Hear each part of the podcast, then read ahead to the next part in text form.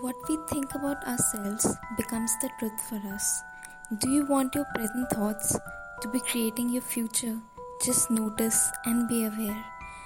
Change the thought and the feeling must go. The point of power is in the present moment.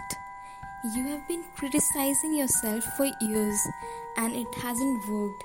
Try approving of yourself and see what happens.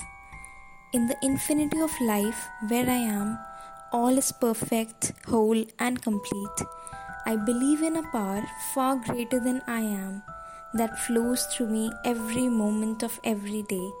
I open myself to the wisdom within, knowing that there is only one intelligence in this universe. Out of this one intelligence comes all the answers, all the solutions, all the healings, all new creations. I trust this power and intelligence, knowing that whatever I need to know is revealed to me and that whatever I need comes to me in the right time, space and sequence.